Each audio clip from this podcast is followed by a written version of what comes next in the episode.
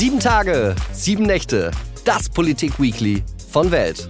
Das bedeutet ein Politiker, eine Woche Politik, Tag und Nacht im Schnelldurchlauf. Mit mir, Frederik Helmut Johannes Schwilden.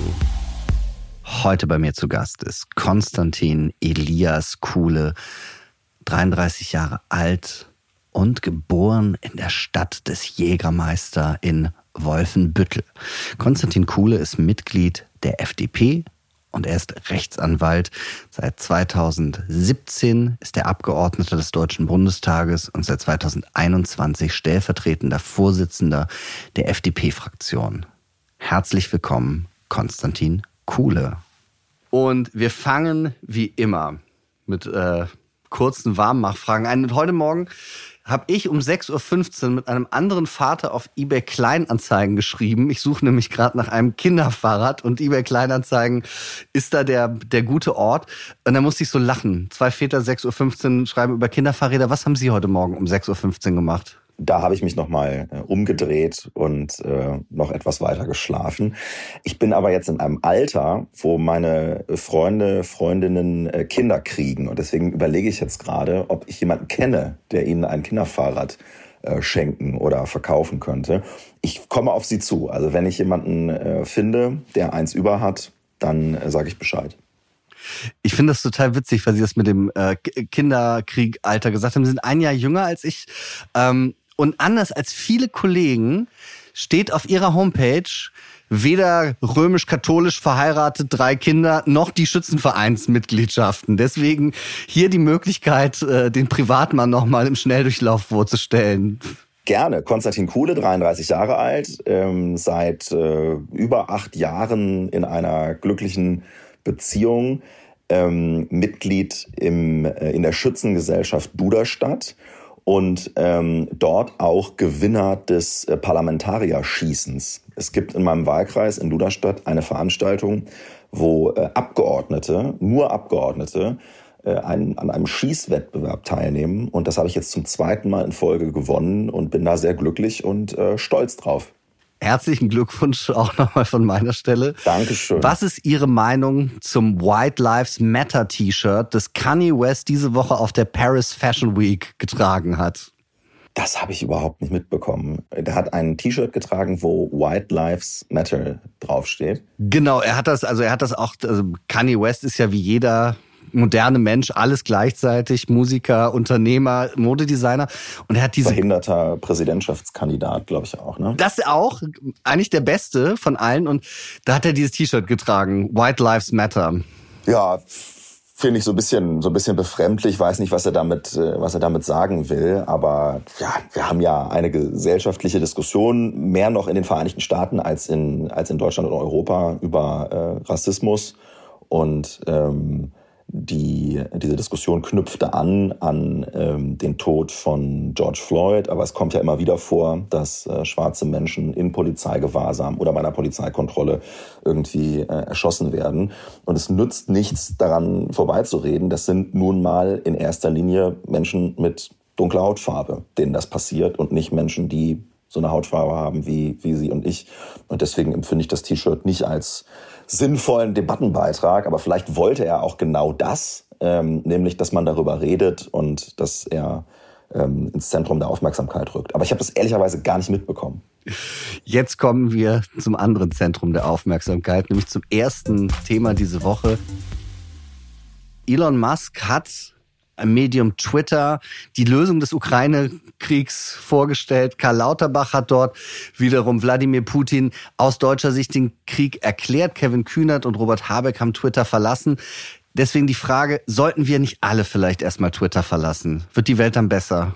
Ja, dazu habe ich gleich mal eine Frage vorweg. Sind Sie da irgendwie geblockt worden? Nein, nein, nein, nein. Ich habe wirklich, ich habe Urlaub gehabt äh, und da habe ich dann nichts gelesen. Ich habe da nichts mehr gelesen und dann habe ich es jetzt auch deaktiviert und ich merke schon, es geht mir besser, weil man äh, irgendwie, egal was man da schreibt, so nach zwei Minuten ist man beim Hitler-Vergleich in den Antworten und drei Minuten später wird man von fremden Leuten beleidigt. Ja. Und deswegen bin ich jetzt auch gerade so ein bisschen am Überlegen. Ja, kann ich total nachvollziehen. Ich habe das im Urlaub in den letzten Jahren gemacht. Wenn ich im Sommer mal irgendwie für zwei Wochen weggefahren bin, ähm, habe ich die wenigstens die App von meinem Handy gelöscht. Ja, das führt dazu, dass man da nicht alle fünf Minuten reinguckt, was ich normalerweise mache, sondern abends, wenn man irgendwie nach Hause kommt. Und äh, schon das führt irgendwie zu einem ausgelasseneren äh, oder ausgeglicheneren Wesen und ähm, man ist dann nicht so ähm, angespannt. Insofern habe ich exakt dieselbe äh, Erfahrung gemacht und man muss sich fragen, äh, warum ist das eigentlich so? Ähm, und ich erlebe immer noch, also, oder sagen wir mal so, ich erlebe, dass es viele Menschen gibt, die sich politisch engagieren, die sich für Politik interessieren, ähm, deren ähm, politische Diskussionen eigentlich von Twitter bestimmt werden. Also es geht nur um das, was irgendjemand getwittert hat oder bei Twitter rausgehauen hat. Sie haben gerade einige Beispiele äh, genannt. Und dann gibt's aber immer noch Menschen in der Gesellschaft, und das sind relativ viele in Deutschland, die haben mit Twitter nichts, aber auch gar nichts zu tun. Und jetzt kommt der Hammer, das sind mehr als die erste Gruppe. Also die meisten Menschen in Deutschland sind nicht auf Twitter. Die meisten Menschen wissen auch gar nicht so ganz genau, was eigentlich die Diskussionskultur oder sozusagen das Besondere an Twitter ist und ich würde all diesen Menschen einfach an dieser Stelle zurufen, das ist auch total gut so. Ja, ähm, man kann das machen, wenn man ähm, Kommunikation zwischen Journalisten und Politikern wichtig findet und da irgendwie mit Leuten in Kontakt treten will oder man irgendwelchen Special Interest Gruppen angehört. Es gibt irgendwelche Volkswirte, die sich über Twitter austauschen oder bestimmte Gruppen, die ähm, Politik auf ein bestimmtes Thema aufmerksam machen wollen. Aber grundsätzlich ist irgendwie es möglich, ein mündiger Staatsbürger und eine mündige Staatsbürgerin zu sein sein, ohne den ganzen Tag bei Twitter rumzuhängen. Und das ist etwas, was äh, diese Menschen äh, wissen müssen und gleichzeitig auch wir als, als Politiker, Journalisten, finde ich, wissen müssen, dass wir nicht alles über diese, diese komische Plattform definieren, weil man wird wirklich schlecht gelaunt. Und mir geht's auch so, ich blocke pro Tag bestimmt eine Handvoll Leute, einfach weil ich keine Lust auf bestimmte äh, Vorwürfe und bestimmte äh, Unterstellungen, Beleidigungen habe. Ich frage mich aber genau, wie Sie das jetzt gesagt haben. Das hat ja auch Kevin Kühnert gesagt. Äh, Im Prinzip, das also ver, ver, ver, versperrt den Blick auf die Wirklichkeit, weil eben nicht die Mehrzahl der Menschen dort ist, sich dort austauscht. Warum sind Sie denn dann da? Weil das hatte ich auch in Gespräch mit ganz vielen anderen Abgeordneten, mit anderen politischen Menschen, die wirklich sagen, eigentlich ist es total ungesund, da zu sein. Es bildet nicht die Realität ab. Aber irgendwie, ich brauche es trotzdem für meine politische Kommunikation. Das diesen Widerspruch verstehe ich irgendwie noch nicht ganz. Ja, es ist relativ schnell, über Twitter eine Botschaft in die Welt zu setzen, die dann von vielen Menschen wahrgenommen wird. Äh, ich mache ja Innen- und Rechtspolitik und wenn eine Sache stattfindet, ein Terroranschlag, wenn ein, ein, ein sicherheitsrelevantes Ereignis stattfindet, dann fällt es mir relativ leicht, mich gleichzeitig über Twitter zu informieren, weil ich mir auch zutraue, zu entscheiden, ist das jetzt eine glaubhafte Quelle oder ist das irgendein Idiot, der Falschinformationen in die Welt setzt. Also es fällt mir relativ leicht, mich über Twitter schnell zu informieren und gleichzeitig dann auch selber einen Punkt, einen Marker in der Debatte zu setzen.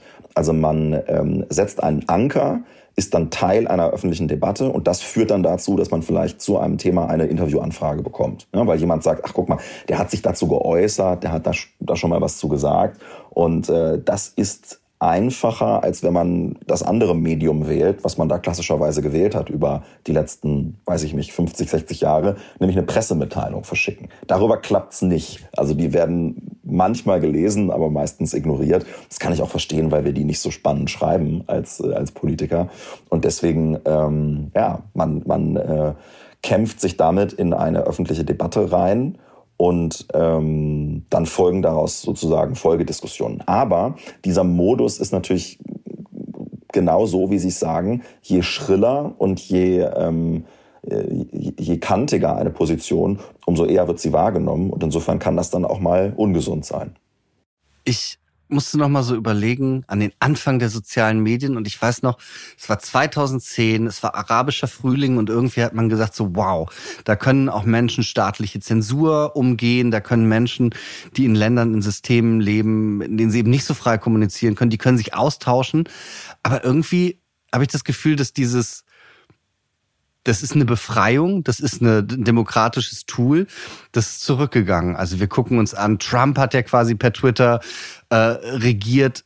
es wird, wie Sie jetzt auch gesagt haben, es wird eigentlich nur noch schrill. Ist das, sehen, sehen Sie das so oder würden Sie sagen, nee, es gibt nach wie vor auch eine Berechtigung eben zum Beispiel in Ländern, die nicht so frei sind wie unsere? Es gibt eine Berechtigung und da fällt mir ganz ähm, aktuell der Iran ein. Die äh, iranische Regierung hat jetzt angefangen, soziale Medien zu blocken, ähm, auch in der Geschwindigkeit zu drosseln, weil das Vernetzen über die sozialen Medien für ein diktatorisches Regime eine Riesengefahr darstellt. Und es gibt ganz ähm, mutige und äh, großartige Journalistinnen wie Nathalie Amiri zum Beispiel, die ähm, Videos zugeschickt bekommt, glaube ich, über ähm, verschiedene Kanäle und die dann auf Twitter veröffentlicht und damit weltweit für Aufmerksamkeit für die Proteste iranischer Frauen gegen ähm, nicht nur den Kopftuchzwang, sondern für Freiheit äh, und Demokratie äh, sorgt. Und das finde ich ist ein Musterbeispiel dafür, dass soziale Medien äh, eine segensreiche Wirkung für Demokratiebewegungen haben können. Also im Iran können wir das gerade beobachten. Wir konnten es in der Vergangenheit auch immer mal wieder in der äh, Türkei äh, beobachten, wo Präsident Erdogan auch ein Problem hat mit Twitter. Ähm, und ich finde, das ist auch eine Mahnung für uns, weil wir in Deutschland mitunter seltsame Diskussionen über die sozialen Medien führen. Ich erwähne mal das Thema Klarnamenpflicht. Es gibt bestimmte Beleidigungen, die in den sozialen Medien stattfinden. Das haben Sie schon, schon zutreffend beschrieben. Und dann gibt es gerne Politiker, die fordern, ja, das wäre doch viel besser, wenn, sie, wenn man sich dann mit einem Personalausweis anmelden muss und äh, man dann genau zurückverfolgen kann, wer da was reingeschrieben hat. Ja, da würde sich natürlich die islamische Revolution freuen im Iran, wenn die Frauen sich da mit Klarnamen anmelden würden und dann ähm, eins zu eins zurückverfolgbar werden. Also in den Ländern, in denen die Demokratie wirklich verteidigt werden muss und auf dem Spiel steht, da kann man sehen, dass äh, soziale Medien wirklich eine segensreiche Wirkung haben. Und es ist paradox, dass es dann äh, gefestigte Demokratien gibt, also Staaten, die noch eine längere Demokratietradition haben als Deutschland, die Vereinigten Staaten zum Beispiel, ähm, die geraten dann über äh, die Wirkung sozialer Medien in einen Debattenstrudel, der geeignet ist, ähm, die Institutionen der liberalen Demokratie zu beseitigen. Wenn der amerikanische Präsident, der eine Wahl verloren hat, über Twitter dazu aufruft, äh, das Kapitol zu stürmen beispielsweise, dann betreibt er genau das Geschäft der Demokratiefeinde, das äh, andernorts von mutigen Demonstrantinnen bekämpft wird. Sie haben jetzt gerade diese geforderte Klarnamenpflicht angesprochen. Ich war auch so wahnsinnig verunsichert, als dann Leute, unter anderem Markus Söder aus Bayern gefordert haben, sowas wie Telegram dicht zu machen, weil sich da ja auch, ja klar, es können sich da auch Idioten austauschen, es können sich da auch Terroristen austauschen, das stimmt alles. Ähm, aber ich fand es so befremdlich, ein freies, anonymes Kommunikationsnetzwerk per se abzulehnen, weil dort auch Straftaten passieren. Dann könnte man auch sagen, wir machen die Bahn dicht, wir machen die Post zu, weil Drogen verschickt werden. Wie, wie kommen Leute aus Ihrer Sicht auf so eine Idee? Also die Telegram-Diskussion ist, ist auch genau eine solche. Ähm, wenn man Telegram verbieten würde, was wahrscheinlich gar nicht geht, denn die sitzen irgendwie nicht in Deutschland und haben auch äh, andere Wege sozusagen auf die Handys der Nutzerinnen und Nutzer, dann würde es sofort das nächste Medium geben, über das Menschen sich, äh, sich austauschen. Und Telegram ist auch ein Beispiel, ähm, an dem man sehen kann, dass Oppositionelle sich vernetzen. Äh, die russische Opposition beispielsweise äh, nutzt zu einem gewissen Grad äh, Telegram. Diese Diskussion, die dann befeuert wird durch Leute wie Markus Söder, kommt daher, dass viele Menschen bei der Geschwindigkeit, mit der dieser Strukturwandel äh, der Öffentlichkeit im Bereich soziale Medien sich vollzieht, also ähm, die Tatsache, dass es alle paar Jahre oder vielleicht manchmal sogar alle paar Monate neue Netzwerke mit eigenen Regeln gibt und plötzlich in der Tagesschau, im Deutschlandfunk, in klassischen Tageszeitungen über Twitter-Meldungen geschrieben wird, äh, denen das einfach zu schnell geht. Und wenn ein Politiker dann sagt, ach Mensch, wir haben jetzt irgendwie festgestellt, da gibt es irgendwelche Reichsbürger und äh, veganen Köche, die ihre komischen Thesen über Telegram verbreiten und das sorgt irgendwie für Aufruhr und dann äh, entsteht möglicherweise eine Gefahr für die öffentliche Sicherheit, dann verbiete ich das einfach. Dann ist das ein Versprechen, Dinge einfach zu lösen, das bei Menschen gut ankommt, denen dieser Strukturwandel der Öffentlichkeit zu schnell geht. Ich glaube, daher kommt das. Ähm, aber Quatsch ist es natürlich trotzdem, weil wir können nicht sozusagen moderne Kommunikationsmedien äh, verbieten, sondern ähm, wir müssen sie vernünftig regulieren. Und ähm, ich muss jetzt einen, einen sozusagen politischen Block äh, einstreuen. Da gibt's ja den sogenannten Digital Services Act auf äh, europäischer Ebene mit dem ähm, soziale Medien sich bestimmten Sorgfaltspflichten unterwerfen müssen. Und ich finde, das, was dort äh, beschlossen worden ist, ist jetzt gerade vor ein paar Monaten auf den Weg gebracht. Es wird auch in Deutschland noch umgesetzt werden müssen. Ich finde das gut, ich finde das richtig. Das wird aber bei Leuten wie Elon Musk, sagen wir mal, noch erhebliches Kopfzerbrechen auslösen, weil er kann nicht einfach Twitter kaufen und dann selber entscheiden, ähm, als einer der reichsten Menschen der Welt, was wahr und was falsch ist und was Meinungsfreiheit ist und was nicht, sondern äh, in einer Demokratie ähm, muss das nach gewissen allgemeinen Spielregeln erfolgen. Und äh, da können wir keine Plattformen verbieten und keine Meinungen verbieten, aber wir brauchen Sorgfaltspflichten. Und die sind eben in diesem Digital Services Act der Europäischen Union geregelt. Und äh, ich finde das gut und äh, freue mich schon auf das erste Gespräch zwischen der EU-Kommission und Elon Musk über äh, genau diesen Digital Services Act. Das ist nämlich eigentlich ganz gut, dass Sie das gerade ansprechen. Wenn es braucht ja verbindliche Regeln, gerade wenn es um so ein hohes Gut wie Meinungsfreiheit und andere Dinge geht.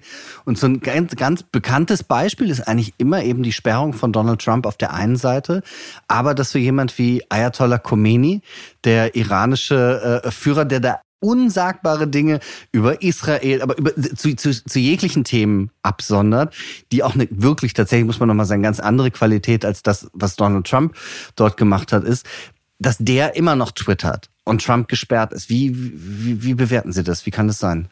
Ja, das ist die Gefahr der Willkür, die sich da breit macht. Alexei Nawalny, der russische Oppositionelle, der im, im Gefängnis äh, äh sitzt und auch zur Symbolfigur des ähm, äh, russischen Widerstandes gegen Wladimir Putin geworden ist, äh, soweit es den gibt, hat ja, als Trump gesperrt wurde, in Frage gestellt, ob das eine wirksame äh, Maßnahme ist oder ob das eine sinnvolle Maßnahme ist. Und da haben viele gesagt, äh, wie kannst du sowas sagen? Äh, guck dir das mal an, der Trump ist total der Putin-Freund. Naja, hat Nawalny gesagt, das mag sein, aber dann ist es eben morgen jemand anders und übermorgen wieder eine andere Person. Und wir dürfen nicht zulassen, dass so mächtige Kommunikationsmedien in einer Demokratie einfach über das entscheiden, was genehm ist und was nicht.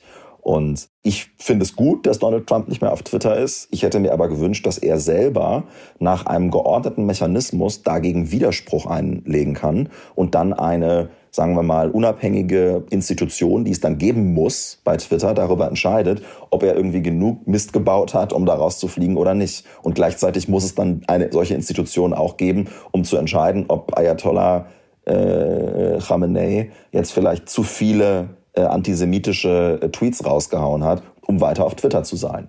Das braucht man einfach. Und ich glaube, dass das für unsere Demokratie wichtig ist. Und ich will das nochmal sagen, weil ich als, als Liberaler, als FDP-Politiker jetzt ja nicht in den Verdacht stehe, irgendwie für alles neue Regulierung einzuführen. Aber wir müssen uns auch mal klar machen, was für unterschiedlichen Regulierungsanforderungen Medien überhaupt unterworfen sind und warum das so ist.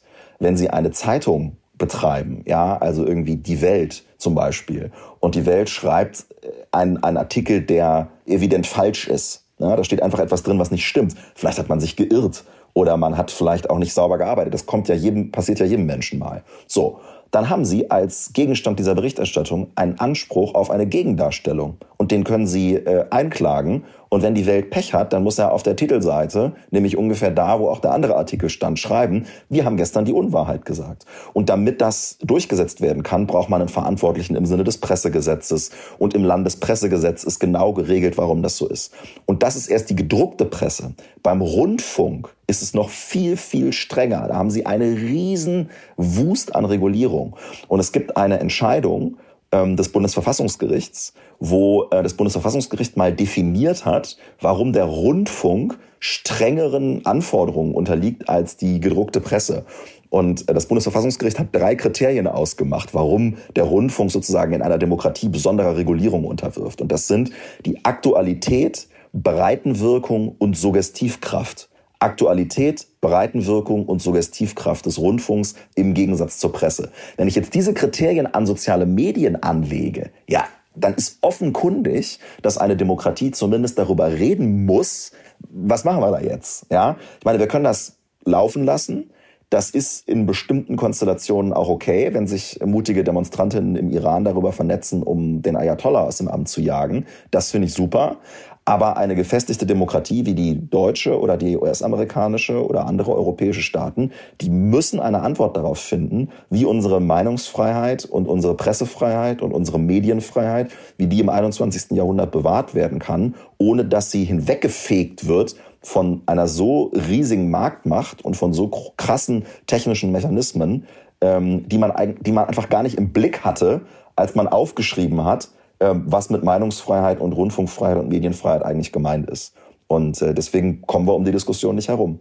Die letzte Frage zu diesem Thema. Was empfehlen Sie Twitter-Heavy-User Karl Lauterbach in Bezug auf Kriegserklärungen oder äh, ich erinnere mich auch noch 6. April 2.37 Uhr nachts, da hat er das Ende der Corona-Isolation erst bei Markus Lanz vorher verkündet und dann auf 2.37 Uhr auf Twitter wieder aufgehoben. Also ich habe mich auch schon ertappt dabei, dass ich in einer politischen Diskussion gedacht habe, das ist jetzt mein Thema und ich muss dazu jetzt was raushauen, sonst äh, machen es andere. Und natürlich ist der Gesundheitsminister äh, noch dazu Karl Lauterbach, der irgendwie der Corona-Experte schlechthin ähm, meint zu sein, ähm, ist der irgendwie, wie soll ich sagen, verleitet, dann, dann Dinger über, über Twitter rauszuhauen. Aber was ich wirklich gelernt habe oder an mir selber auch beobachte, ist, dass seit die FDP in der Bundesregierung ist, also seit ungefähr einem Jahr, ich mehr Zeit investiere, bevor ich bestimmte Forderungen ähm, einfach in den Raum stelle. Einfach weil man als Regierungsfraktion eine bestimmte Verantwortung für äh, den Gesamtzirkus trägt. Und äh, das kann dann dazu führen, dass man vielleicht auch mal zu einem Thema gar nichts sagt. Aber Karl Lauterbach ist nicht mehr in der Opposition sondern ist jetzt ähm, Bundesgesundheitsminister, ist auch nicht einfacher Parlamentarier, sondern Teil der Exekutive. Und deswegen ist ihm eine erhöhte Sorgfaltspflicht zuzumuten, wenn er, wenn er twittern will. Und ähm, ich finde ihn, finde ihn äh, einen interessanten Kollegen, ähm, aber ja, er muss auch mal ein bisschen gucken, dass er nicht die Leute durcheinander bringt mit seinem Twittern.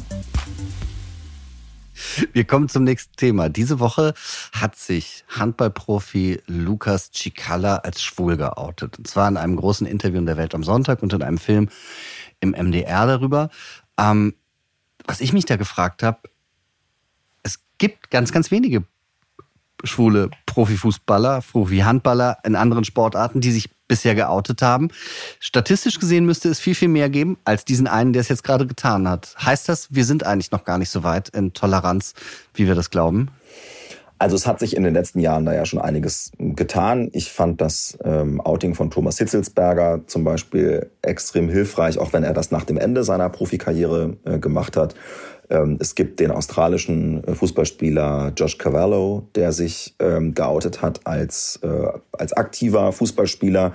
Ähm, ich habe mir viele Podcasts mit ihm angehört und auch mir das Video angesehen über sein, sein Outing. Ich glaube, dass das wirklich geholfen hat, so dass die äh, Nachricht jetzt über Lukas Cicala eine weitere Nachricht ist, die eigentlich zeigt, dass es sehr wohl möglich ist, sich auch im Profisport als schwul oder lesbisch zu outen. Und deswegen würde ich sagen, doch, wir sind soweit. Und es ist jetzt an der Zeit, sich da aus der Deckung zu wagen. Ähm, jeder muss das selber wissen, das ist klar. Und wer das nicht möchte, okay. Äh, man muss auch nicht sein, sein Privatleben in die Öffentlichkeit kehren.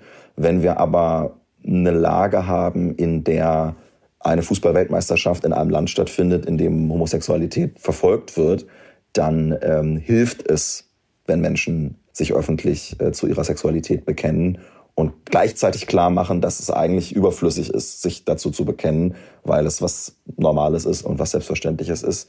Aber solange das eben nicht, nicht überall und nicht in jeder gesellschaftlichen Situation der Fall ist, äh, muss man das eben doch machen. Ich finde, da gibt es extrem viele Menschen, die, die tolle, mutige Schritte ergreifen. Es hat, glaube ich, vor zwei, drei Wochen diese Veranstaltung gegeben des DFB mit dem Botschafter von Katar, wo ein ähm, Fanvertreter namens Dario Minden aufgestanden ist und ein sehr klares Statement pro Menschenrechte in Katar gemacht hat. Und das äh, hat mich sehr berührt, sehr bewegt, dieses äh, Statement. Dario Minden heißt er. Also wenn äh, unsere Hörerinnen und Hörer den googeln, dann werden sie dieses Video finden. Und äh, das ist auf jeden Fall eine krasse, eine krasse Sache. Kann man sich echt gut angucken.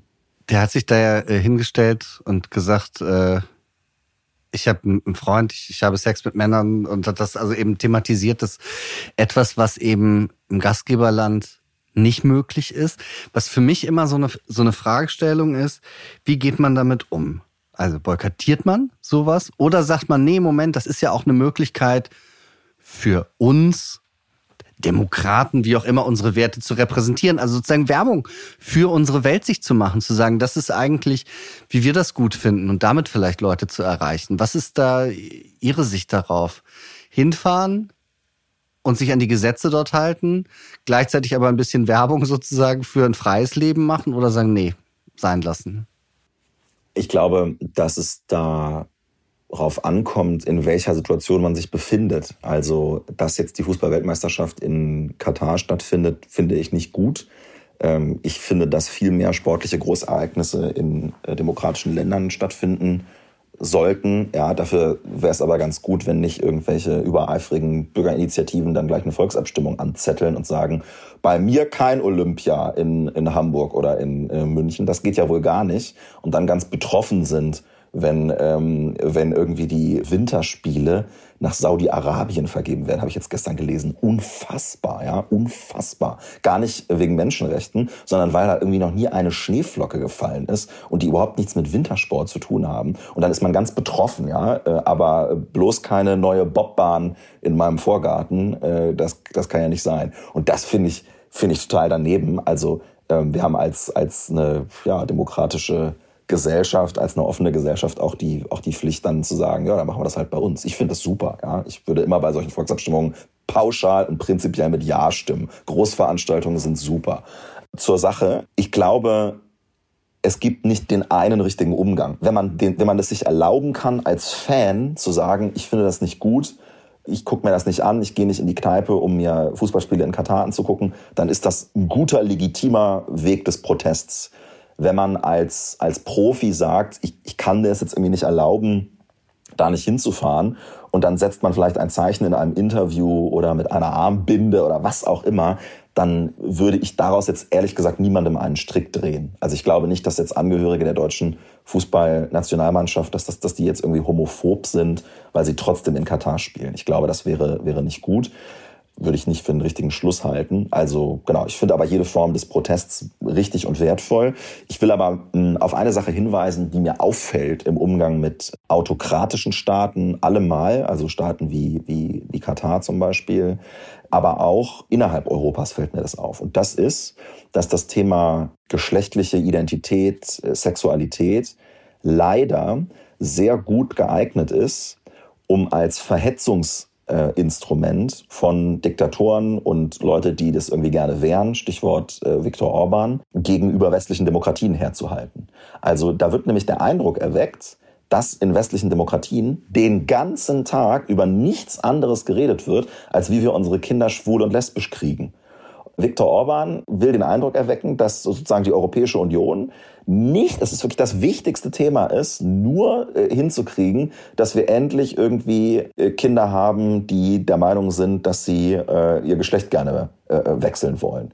Und es ist eine riesen Herausforderung, gleichzeitig die Rechte all dieser Menschen bedingungslos zu verteidigen. Das ist nämlich ganz wichtig. Und sich aber andererseits auch nicht provozieren zu lassen, dass es angeblich so wäre, dass irgendwie die Europäische Union und Deutschland und andere westliche Demokratien eigentlich nur über Regenbogenfahnen sprechen. Ja? Und äh, da muss man so ein bisschen äh, das Ganze einfach, ähm, äh, einfach sozusagen äh, abschichten und deutlich machen. Ich glaube, das ist mein Punkt. Menschenrechte sind für alle Menschen da. Menschenrechte sind auch für Frauen in Katar oder Saudi-Arabien da. Menschenrechte sind nicht nur für Menschen da, die über die Rechte von Homosexuellen berichten wollen in Russland oder in Ungarn, sondern auch über Menschen, die einen, die verdammt nochmal einen kritischen Aufsatz oder Artikel über Wladimir Putin oder Viktor Orban schreiben wollen. Ja, dafür ist das da. Und dass halt Menschen auch über die Rechte von Homosexuellen sprechen, das ist deren Sache. Ja, aber es ist keine staatliche Agenda des Westens, sondern es ist deren Freiheit, darüber zu reden. Und äh, deswegen müssen wir also sicherstellen, dass sozusagen Universalität von Menschenrechten, dass das unser unser Selling Point ist, ja, weil sonst ähm, tappen wir genau in die Falle, die die uns aufstellen wollen. Ich habe auf Ihrer Homepage ein Foto aus dem Jahr von 2002 gefunden. Da stehen Sie neben Guido Westerwelle. Guido Westerwelle war der erste offen schwule Bundesminister in Deutschland. Dieses Outing von ihm kam aber 2004 erst, also zwei Jahre nach dem Foto äh, mit Ihnen. Wie haben Sie damals das, das Outing eines Bundesministers und eben Parteikollegen, der ja aber, Sie haben ja damals, Sie waren jünger, Sie, Sie haben irgendwie zu ihm aufgeschaut, das war ein, ein großer Politiker. Ähm, wie haben Sie das damals verfolgt? Ich weiß nicht mehr genau, wann das Outing von Guido Westerwelle war, aber ich weiß noch, dass er seinen, ähm, ich glaube, damaligen Freund und späteren Mann mit zum Geburtstag von Angela Merkel gebracht hat. Und das war sozusagen genau. sein, sein Outing. Ich glaube, da waren ganz viele nicht so überrascht, weil alle eigentlich wussten, dass Guido Westerwelle schwul war. Und äh, er hat sozusagen daraus nicht so eine große Nummer gemacht. Für mich als schwuler Mann der sich auch erinnert, sozusagen, wie das ist, wenn man da als, als Jugendlicher drüber nachdenkt und natürlich irgendwie mit, mit einem Identitätskonflikt konfrontiert ist, war tatsächlich das Outing von Klaus Wowereit äh, eines, an das ich mich richtig äh, krass erinnere. Ich, wann war das? 2001, 2002? Da war ich 12, 13, ja, also auch in einem Alter, wo, wo es sozusagen noch nicht so richtig losgeht, aber Wobei vielleicht ist das heute auch anders, keine Ahnung. Auf jeden Fall sozusagen denkt man natürlich über sowas nach. Und äh, daran kann ich mich erinnern. Und ähm, ich habe das, vor allen Dingen das Outing von Klaus Wowereit als einen unfassbaren Akt der Befreiung, Selbstermächtigung und ein, eines gigantischen Fuck you an alle Homophoben ähm, äh, wahrgenommen. Ich meine, man muss sich das nochmal klar machen, was da, was da los war. Ja, ich, ich, wir müssen mal nachgucken, ob es 2001 war. Ich glaube, es war 2001. Und ähm, es war so, dass Klaus Wowereit der Kandidat der SPD war für das Bürgermeisteramt in Berlin und dass der CDU-Kandidat oder dass sozusagen bestimmte Kreise in Berlin gedroht haben damit, äh, die Sexualität des Kandidaten im Wahlkampf sozusagen so unterschwellig zu erwähnen, ja, oder vielleicht auch mal darauf hinzuweisen, muss das denn sein, kann das denn sein, darf das denn sein? Und die Antwort von Klaus Wowereit war halt der Satz, für alle, die es irgendwie äh, noch nicht wissen, oder lassen Sie mich noch mal eine Sache klarstellen, also ohne Anlass, ja, ohne konkreten Anlass, äh, ich bin schwul und das ist auch gut so. Und einen solchen Satz rauszuhauen, das ist, ja, das ist wahre äh, sozusagen politische Kunst, ähm, verbunden mit eigener Selbstermächtigung und, äh, und sozusagen der Verteidigung der eigenen Freiheit. Und das ist auch, äh, sagen wir mal, ein Satz, der viel mächtiger war, weil er auf einer großen Veranstaltung gesprochen worden ist, als er es wäre, wenn man ihn heute twittern würde. Jetzt habe ich versucht, den Bogen zu spannen, ja, zum ersten Thema. Vielleicht habe ich das auch getan, um deutlich zu machen, ja, auch in der realen Welt oder auch in klassischen Medien war es und ist es bis heute möglich, einen solchen Satz zu prägen. Und das, was Klaus Wowereit damals gemacht hat, das war ähm, für ganz viele Jugendliche, für ganz viele Menschen ähm, war das ein riesen Vorbild, ja, und ist es bis heute. Und unabhängig von jeder politischen ähm, äh, Couleur und, und so, äh, würde ich sagen, ja, krasser, krasser Typ, krasses Vorbild in der, in der Nummer. Also danke, Klaus Wowereit. Wir kommen zum letzten Thema. Nach Jahren jetzt, man muss echt sagen, nach Jahren Corona-Einschränkungen, aber auch mit Blick auf kommende Krisen, müssen wir Freiheit vielleicht doch wieder lernen? Ja, das glaube ich schon. Mit Blick auf Corona hat sich ja in der Gesellschaft eine Tendenz verstärkt, die gerade in Deutschland an vielen Stellen durchkommt. Und das ist, dass wir irgendwie mit äh, Unsicherheiten, Konflikten und auch, äh, sagen wir mal, bestimmten ja, Freiheiten nur schwer umgehen können und uns wünschen, dass der Staat das irgendwie alles für uns entscheidet. Und das war in Corona-Zeiten sicherlich am Anfang auch mal verständlich, warum das so war. Aber irgendwann ist jetzt auch mal ein Zeitpunkt erreicht, in dem Eigenverantwortung eine stärkere Rolle einnehmen muss und ähm, in dem auch bestimmte Risiken sozusagen einfach, einfach dazugehören. Wir müssen vulnerable Gruppen weiter schützen, das, das sehe ich so.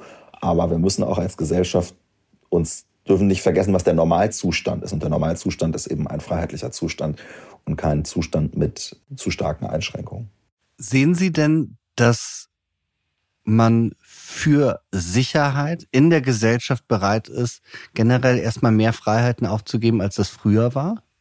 Also ich bin 33, deswegen wäre es wahrscheinlich vermessen, jetzt das sozusagen über, über Generationen hinweg bemessen zu wollen. Ich kann es nicht so, kann es nicht so genau sagen. Aber ich beobachte, dass der Begriff der Freiheit von manchen als Karikatur sozusagen dargestellt wird. Ja? Also wenn in einer politischen Debatte beispielsweise über die Einführung von, von Klimaschutzmaßnahmen oder über die Einführung von ähm, Corona-Schutzmaßnahmen oder auch über die Verteidigung der Bürgerrechte ähm, gegen einen Staat, der, der ähm, die Vorratsdatenspeicherung gerne wieder einführen möchte und die Daten von Bürgerinnen und Bürgern speichern äh, möchte, dass Menschen verlacht werden, wenn sie gegen bestimmte Tendenzen sagen, also die Freiheit des Einzelnen und die Freiheit von Bürgerinnen und Bürgern, die ist mir schon wichtig und ich will zumindest diese Maßnahme anhand von Freiheit messen. Und Freiheit ist eben keine Karikatur. Freiheit ist ein, ein elementarer Grundwert unserer Gesellschaft. Und an der muss ganz vieles gemessen werden, was der Staat machen will und was übrigens auch Private äh, machen wollen. Und äh, deswegen lohnt es sich, über, ähm, über Freiheit nachzudenken und, und sie auch zu verteidigen. Diese Freiheit des Einzelnen, für mich ist das, ich weiß gar nicht, wie ich das sagen soll. Also ich bin in der fränkischen Schweiz aufgewachsen. Es war äh, äh konservativ, Dorf, ähm, irgendwie, ich habe Punk, aber auch irgendwie, weiß ich nicht, Punk, schwule Kunst, sowas, das war für mich so, so eine Flucht daraus. Und das ist für mich ganz eng verbunden mit radikalem Individualismus. Also ich sehe mich nicht als Teil eines Kollektivs oder, oder so etwas, sondern als, als ich. Und da ist mir eben in Bezug auf die, die Corona-Krise, aber auch wenn wir über Umweltthemen reden. Für mich ist da auf einmal das Kollektiv zu sehr in den Vordergrund gerückt worden. Also es war dann so, als man dann gesagt hat, ah, die, die, die, die deutsche Gesundheit, das war für mich fast so wie, da sagt jemand, die deutsche Volksgesundheit quasi irgendwie. Und das hat mir tatsächlich Angst gemacht, dass auf einmal auch Leute, die eigentlich die Freiheiten von Individuen verteidigen, also klassisch linkes, liberales ähm, ähm, politisches Spektrum, dass die dann in Berlin war das, das war Christopher Lauer, der ist durch den Weinbergspark gelaufen und hat Leute fotografiert, die sich da getroffen haben in der Corona-Zeit und hat gesagt haben, die sind unsolidarisch. Und ich habe mir gedacht, was ist los? Ja. Hat, hat ihn so, sehen Sie, dass das dann eine Gefahr ist? Ja, ja, das sehe ich und ähm, ich beobachte das äh, gerade mit Blick auf äh, jüngere Menschen, die sich womöglich in einer ähnlichen Situation befinden, wie Sie sie gerade beschrieben haben aus ihrer äh, aus ihrer äh, Jugend. Ich komme ja aus Göttingen, das ist eine Studentenstadt. Und normalerweise lebt diese Stadt davon, dass da irgendwie zweimal im Jahr mehrere tausend 17, 18, 19-Jährige hinziehen und auch vielleicht noch gar nicht so genau wissen, wo sie eigentlich wohnen und was sie da jetzt eigentlich machen sollen die nächsten vier, fünf Jahre.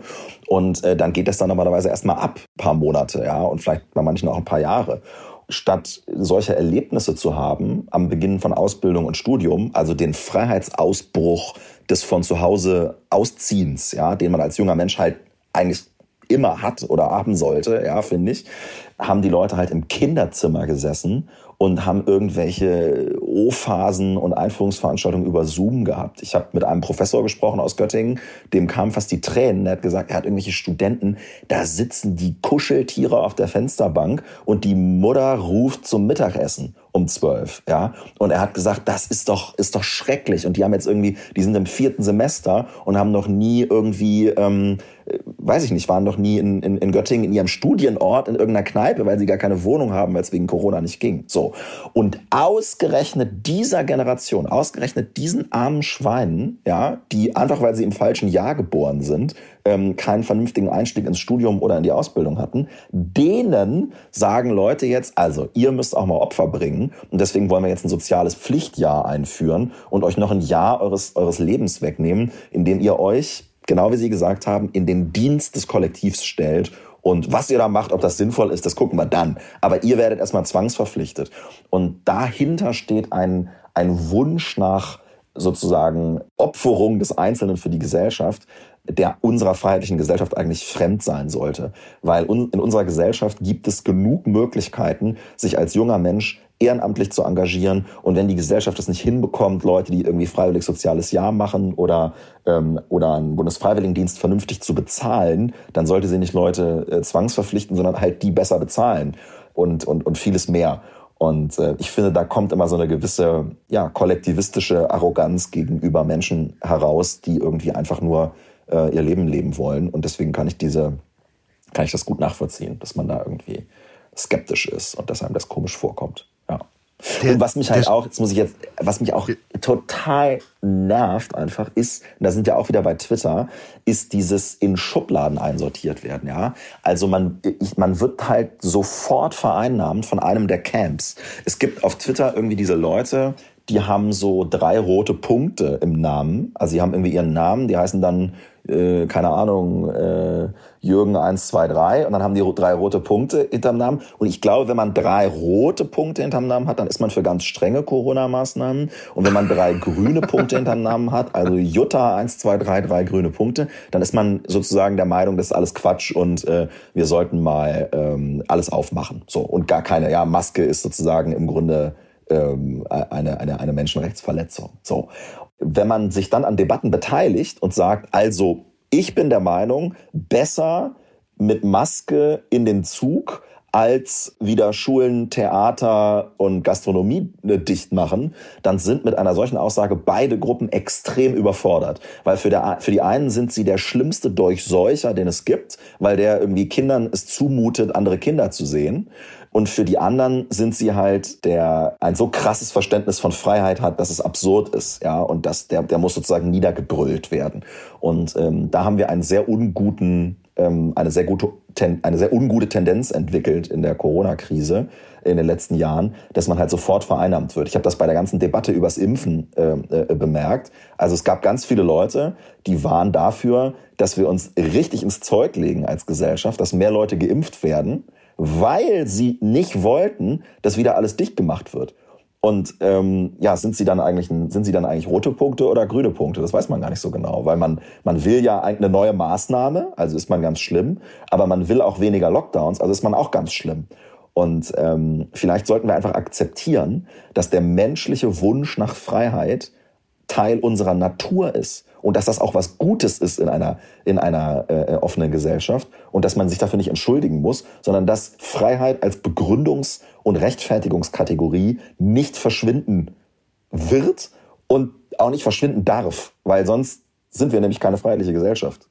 Ich finde das, also genau wie Sie diese, diese Konflikte da gerade äh, gesagt haben, ich, es ist aber das Problem, glaube ich, dass gerade bei Corona, es ist ja alles irgendwie so ein bisschen unlogisch. Also auf der einen Seite fordere ich das, dann das.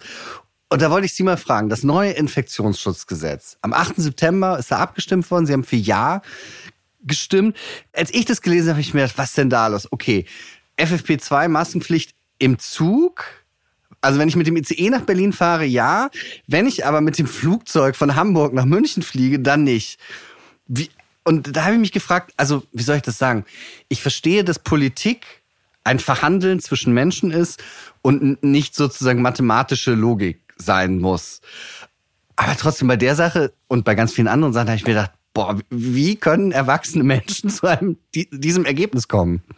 Ja, also mit Blick auf diesen Unterschied Zug, äh, Flugzeug kann ich das total gut verstehen und äh, verstehe ich auch nicht, finde ich auch blöd und hätte man sicherlich, wenn man etwas alleine entscheiden könnte, auch anders gemacht.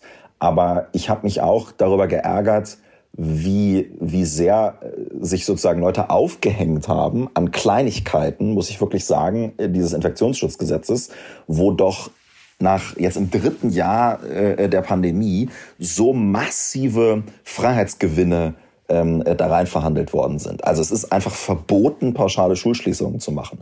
Es ist verboten, pauschale Ausgangsbeschränkungen zu machen. Es ist verboten, pauschale äh, oder äh, überhaupt Kontaktbeschränkungen zu machen. Ja, also diese ganzen Sachen von wegen, die Ministerpräsidenten entscheiden, wie wie viele, keine Ahnung, wie viele Geschwister man irgendwie zu Hause empfangen darf und so. Ja, es ist alles, es gehört alles der Vergangenheit an. Wir haben keine Betriebsschließung, wir haben keine äh, Schließung von Gastronomie, von Kultureinrichtungen, von Sport, von Freizeiteinrichtungen. Also es liegt einfach extrem viel auf der Waagschale, was äh, in diesem äh, jetzt beschlossenen Infektionsschutzgesetz der Freiheit hilft und der Freiheit zuträglich ist. Ich beobachte, äh, dass Menschen jetzt anfangen bei Veranstaltungen in Innenräumen. Ich mache jetzt gerade viele Veranstaltungen im, im niedersächsischen äh, Landtagswahlkampf, ähm, dass die jetzt sozusagen selber anfangen, Maske zu tragen. Und ich finde, wenn wir da irgendwie langfristig hinkommen, dass Menschen für sich entscheiden, jetzt wird's kälter, jetzt sind Leute länger drin, ich möchte jetzt gerne drinnen eine Maske tragen, dann ist das eine Tendenz, die ich, die ich gut finde. Und ich glaube, da müssen wir langfristig hin, dass Menschen eigenverantwortlich sich, äh, sich schützen und auch Veranstalter das selber entscheiden können. Insofern guckt man sich als Abgeordneter dann so einen, so einen Kompromiss an und wirkt daran auch mit. Und wenn man feststellt, okay, es sind irgendwie da 95 Prozent von dem, was wir in den letzten zweieinhalb Jahren gesagt haben, sind da irgendwie drin. Ja, okay, da muss man im Zug irgendwie noch eine Maske aufsetzen. Ja, kann ich trotzdem mit Ja stimmen. Und dann, äh, dann kann man das gut, dann kommt man damit klar. Konstantin Kuhle, das war der schönste Tag in meinem Leben. Vielen Dank, dass Sie sich Zeit für mich genommen haben. Es war sehr, sehr schön. Ich habe es sehr genossen. Oh. Dankeschön. Das war sieben Tage, sieben Nächte mit Konstantin Elias Kuhle. Und wer nächste Woche mein Gast ist, habe ich schon wieder vergessen, macht aber gar nichts. Ist ja ein Wochenende dazwischen. Bis dahin kriege ich das wieder hin. Ich wünsche Ihnen wirklich jetzt schon mal ein tolles Wochenende. Genießen Sie den Herbst, die Blätter, den Regen oder die Sonne. Happy Weekend.